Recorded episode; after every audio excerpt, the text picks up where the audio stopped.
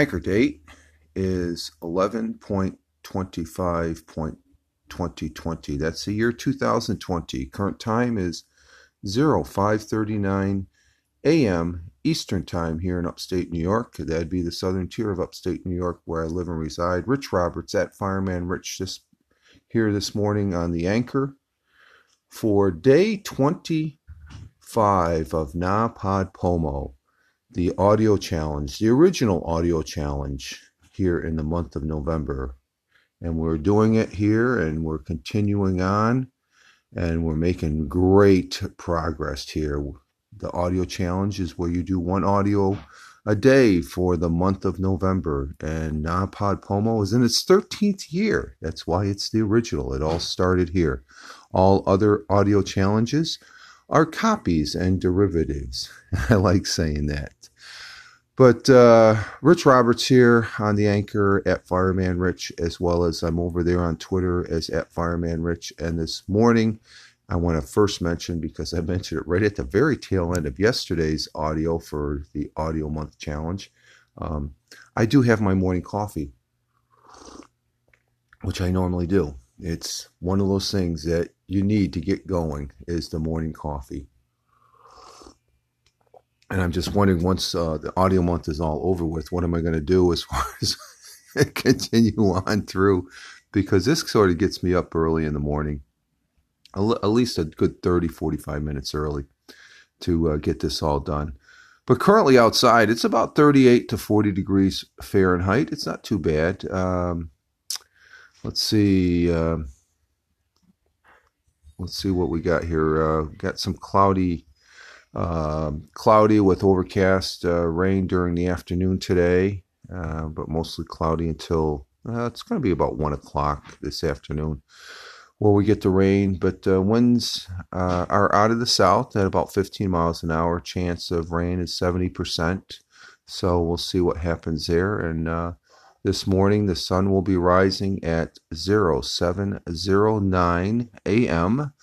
About another uh, hour and 29 minutes, maybe, thereabouts and the sun, sun will be setting later today at uh, 4.38 p.m. And when it goes down, it goes down. It's not too bad. It looks the fall sunsets are pretty nice and stuff like that, even though they are early here as far as that goes.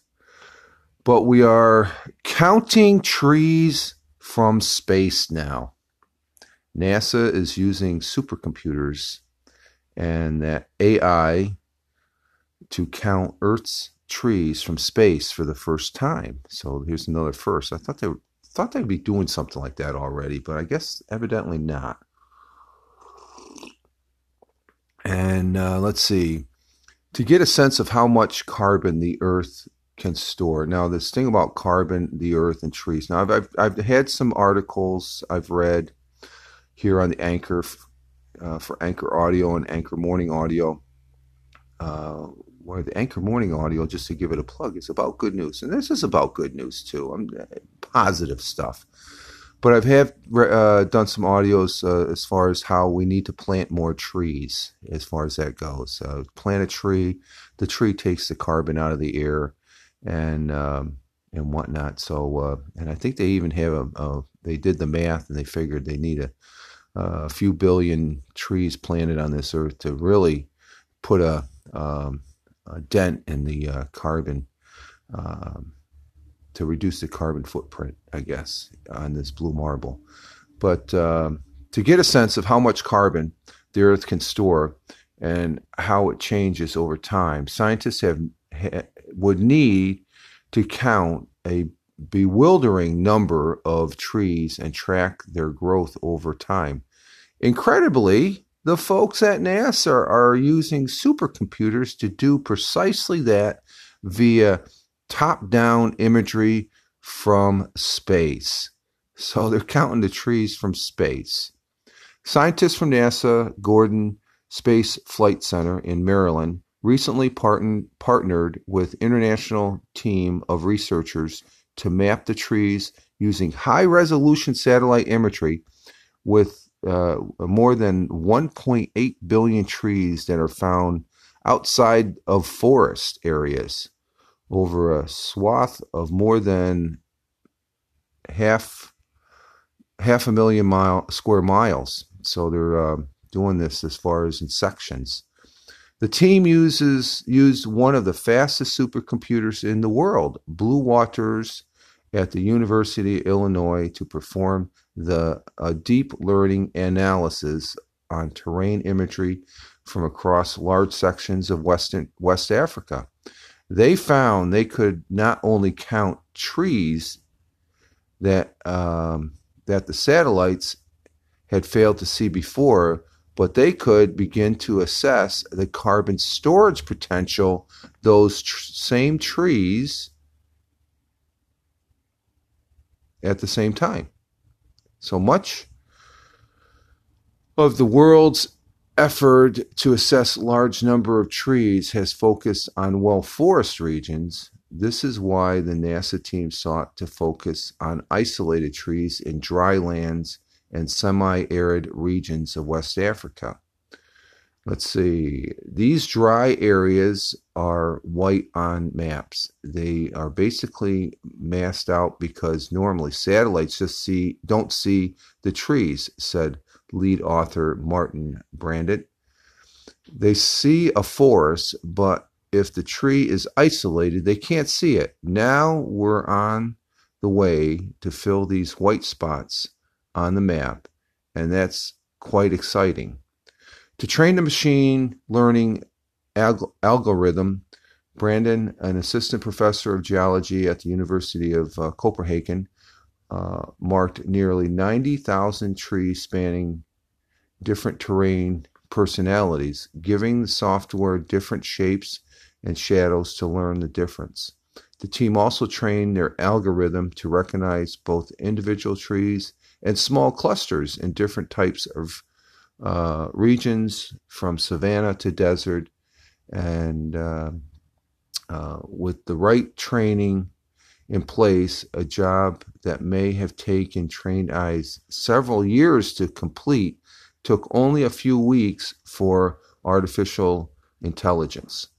The team also the team was able to map the cr- crown diameter, that's the width of the tree viewed from above, of 1.8 billion trees spanning around the area of more than 500,000 square miles. That's 1.3 square kilometers.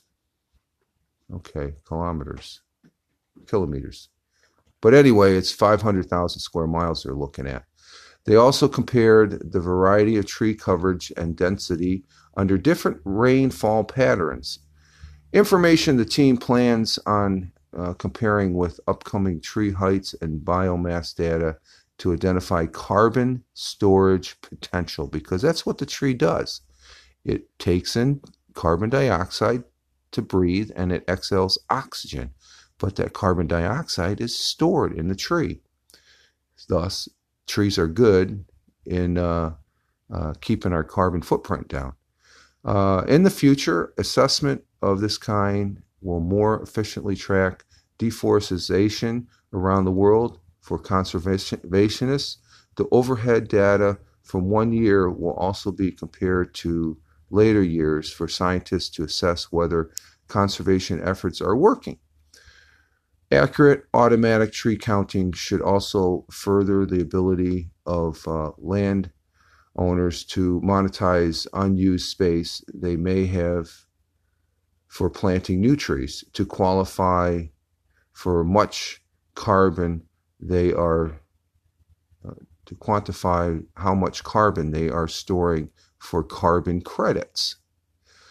Ultimately improving the ability of research researchers to spot trees where they couldn't before with satellite imageries and uh, to gauge the carbon storage of trees will eventually enable climate scientists to make global measurements of carbon storage uh, on land. This will be a vital tool in a world where s- storing our excess carbon is becoming even more critical. And I have in the audio notes to this particular anchor audio um, uh, a link to a YouTube that uh, uh, let me click it here. It goes. Uh, it is uh, a YouTube that will show. Let's see. It's called uh, NASA Supercomputer Study breaks ground for tree mapping carbon research. So it's a it's about a one minute clip that scientists from the space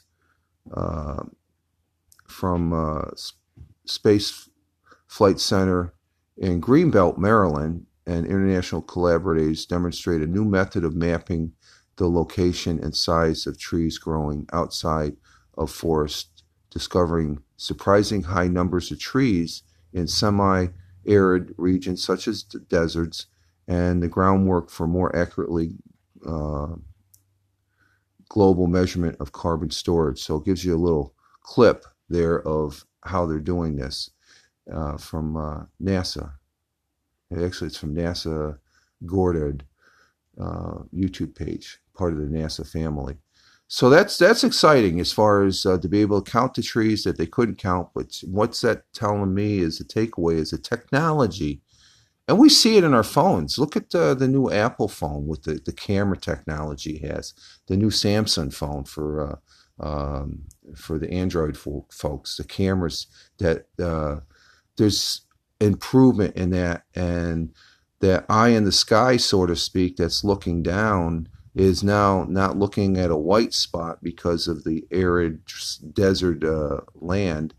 You know, it's it's focusing in on the, the, the the vital information of counting every tree as far as that goes, so we can tally it up and uh, see what the the carbon storage capability. Of course, we still need to plant trees. Okay, planting trees is a good thing. is a very good thing, and um, um, so this is a, a, a good uh,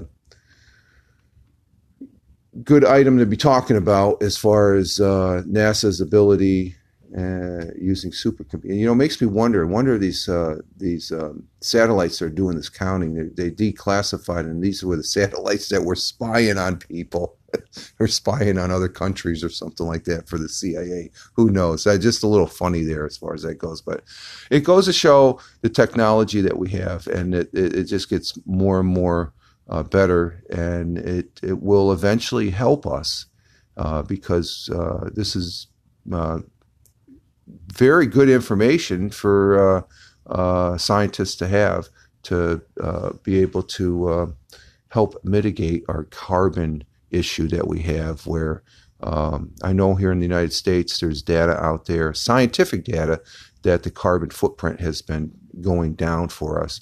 And I think it's starting to come out that other countries uh, that haven't really been uh, focusing too much in it, um, they're starting to come down. And I may talk about that. I'm not going to name the countries, but uh, there are a number of countries that are, and I know here in the United States, we are. Um, uh, there's some people that want to have it come down a lot more drastically than what they should, but by doing that, there, it has consequences, and I don't think uh, this country could survive the consequences. So I think we're moving in the right direction.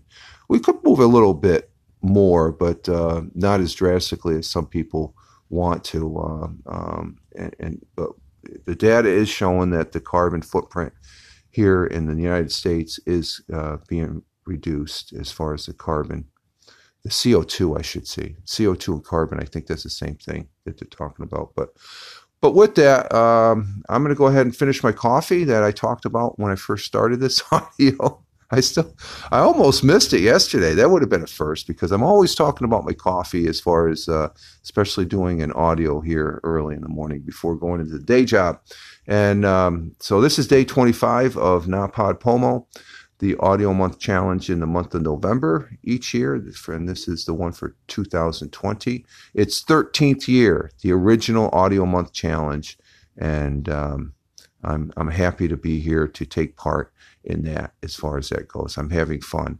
And I'm also uh, enjoying the fact that I'm averaging, I, I, said this before, seven to eight, almost nine uh, listens per uh, episode here for this audio month challenge. And I greatly appreciate I, I know some people say, well, that's not too much, Fireman Rich. And I said, to me, If I get one or two, that's freaking fantastic. I'm getting seven, eight, nine. Um, I'm really liking that, folks. Okay, so um, I got an idea who are listening, and I greatly appreciate it. And uh, those that are new listeners, thank you very much. And if you're listening to this on the replay, thank you also. It's greatly, greatly appreciated. Um, so, with that, you all have a great one on this Wednesday. Uh, live life, have fun, take care wherever you may be on this big blue marble. And uh, we'll be talking to you in the next audio right here on Anchor. Y'all take care. Peace. And ciao for now.